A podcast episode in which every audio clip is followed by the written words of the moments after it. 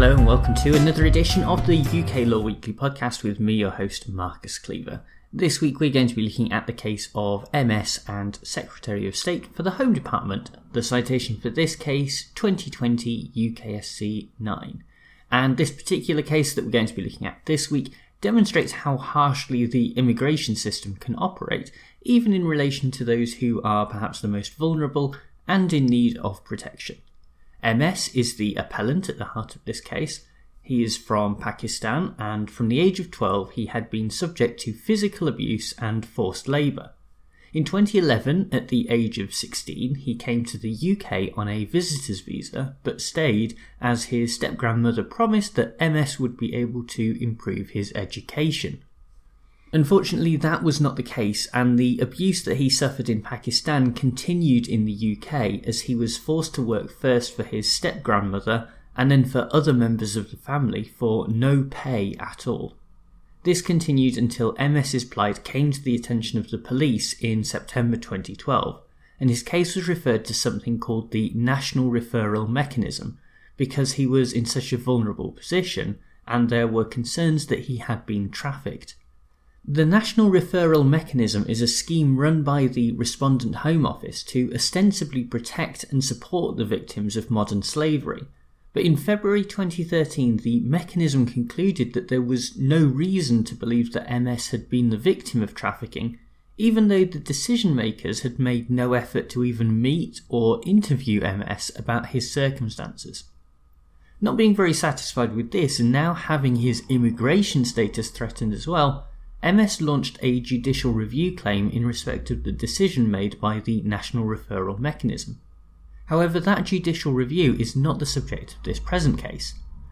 Instead, MS had claimed asylum in the UK, and when that application was rejected in August of 2013, the Secretary of State made the decision to deport.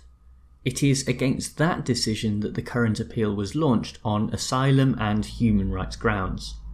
The first tier tribunal did come to the conclusion that MS was under the control and compulsion of his relatives, but decided to dismiss his appeal. The upper tribunal decided to allow MS's appeal and spent some time looking closely at the decision made by the National Referral Mechanism. While it was noted that that decision could itself only be challenged by judicial review, if the decision was either perverse or contrary to some public law ground, then the upper tribunal is allowed to come to its own conclusion as to whether a person was the victim of trafficking and modern slavery. Their reasoning behind this was that if they did not come to their own conclusion, then a subsequent deportation decision would be contrary to both the Council of Europe Convention on Action Against Trafficking in Human Beings, or ECAT for short, and the European Convention on Human Rights. When the case next went to the Court of Appeal, the justices there found in favour of the Home Office, basing their judgment on the decision in AS Afghanistan and Secretary of State for the Home Department from 2013. In that case, it was held that the upper tribunal would only be able to override the mechanism's trafficking decision if it was perverse, irrational, or a decision that is not open for the national referral mechanism to make. According to the Court of Appeal, the upper tribunal was wrong to essentially treat the mechanism decision as an immigration decision. Furthermore, their interpretation of ECAT was also mistaken because it suggested that the obligations under that convention translated into positive obligations under Article 4 of the European Convention on Human Rights, which prohibits slavery, servitude, and forced labour. As the case moved to the Supreme Court, another issue came up MS's own immigration issue became resolved, and so he wished to withdraw from the proceedings. However, by this point, the Equality and Human Rights Commission had applied to intervene in the case, and so a preliminary question for the justices of the Supreme Court was whether the Commission could take over the appeal in MS's stead. To answer that question, we can start out by noting that in October 2019, the Equality and Human Rights Commission was granted permission to intervene in the case. According to the rules of the Supreme Court, an intervener is considered a party to an appeal, and furthermore, an appeal can only be officially withdrawn with the consent of all parties or with the consent of the court. When thinking about that consent of the court, it is important to bear in mind the overriding objective, which is to ensure that the court is fair, accessible, and efficient. Furthermore, where there is an important question of law that is outstanding and may have been decided incorrectly by a lower court, the Supreme Court may allow for an intervention and then allow that intervener to take over the appeal. With that in mind, the appeal proceeds with the Equality and Human Rights Commission at the helm. In terms of the main judgment, the focus is on the decision made by the upper tribunal and to what extent they have to take into account decisions reached by the national referral mechanism. It was agreed between the parties that an immigration tribunal does have to ensure that any decision to remove someone from the UK does not breach the European Convention on Human Rights. That necessitates determining the facts of any given case for itself, although due weight and consideration should be given to any previous determinations made by a relevant authority, like the National Referral Mechanism. Importantly, then, it became common ground that not only is a tribunal not bound by a decision made by the mechanism, but it does not have to find some public law ground in order to override it. If you think about it, that makes a lot of sense. After all, the immigration tribunals were set up to hear appeals against immigration decisions. And according to the Immigration, Nationality and Asylum Act 2002, as well as the immigration rules, there is a clear intention this involves a judgment of the facts of each individual case based on the evidence that is presented. Such an understanding was confirmed in the 2007 case of Huang and Secretary of State for the Home Department. Even beyond this, the tribunals here were actually better placed to make a determination as to whether MS had been the victim of trafficking, given that the decision makers from the National Referral Mechanism didn't even bother to interview MS before arriving at a determination. Of course, while this deals with the factual question of what happened to the appellant, and the procedural questions about the powers of the immigration tribunals, the justices of the Supreme Court did still need to resolve the legal issue around ECAT and Article 4 of the ECHR. The Council of Europe Convention on Action Against Trafficking in Human Beings sets out a number of obligations for the UK, including the protection of victims. There was some argument during these proceedings about whether this encompassed a negative duty, i.e., for the government to simply not engage in certain activities, or a positive duty, requiring some proactive action on the part of the UK to protect victims.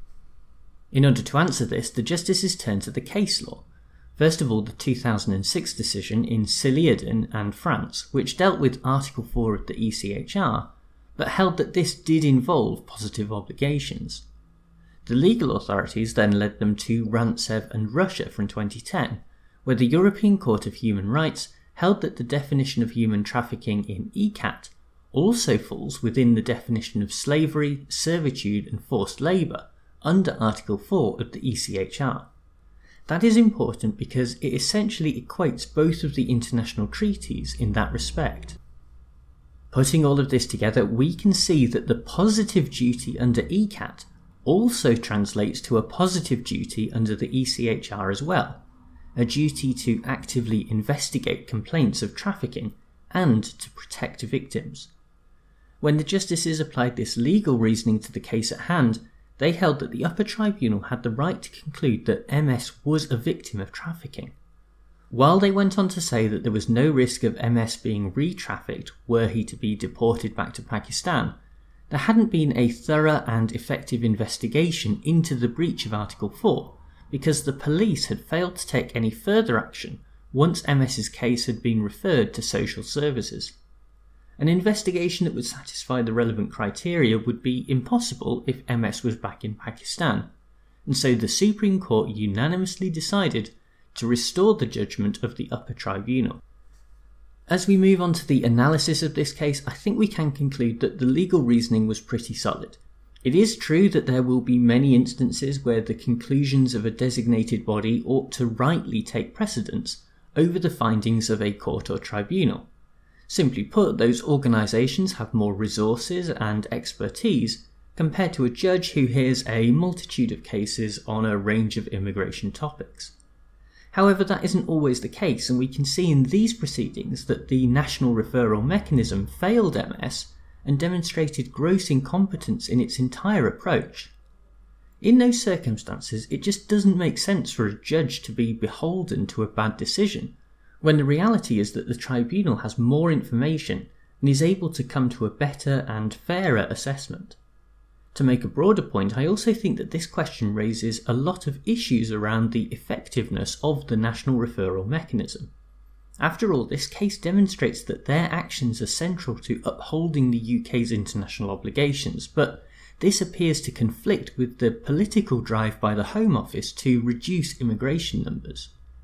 Even outside of the politicisation of the mechanism, studies have found that the mechanism also suffers from a number of other failings, such as poor decision making, a lack of knowledge about children and child welfare, and a lack of training. If the UK is going to be signed up to international conventions, then the positive obligations that derive from that require proper institutions and infrastructure to meet that challenge. At the moment, this politically motivated body is not able to fulfill those duties, and its failures negatively impact the most vulnerable in our society. While this case made its way to the Supreme Court, the worrying prospect is that this is only the tip of the iceberg. Well, thank you very much for tuning into this podcast episode, and thanks as ever to bensound.com who provide the theme music. Do hope that you're all doing well at home and continue to sort of wash your hands and engage in social distancing and isolation and all that. Um, do have my sympathy, and uh, we're all in the same position, so hopefully we'll get through this together. In the meantime, do remember you can check out old episodes of the podcast if you're subscribed on, say, Spotify or iTunes or wherever. And you can also find my videos on the YouTube channel that's youtube.com forward slash my name, which is Marcus Cleaver. I'll be back with another episode next week, for now!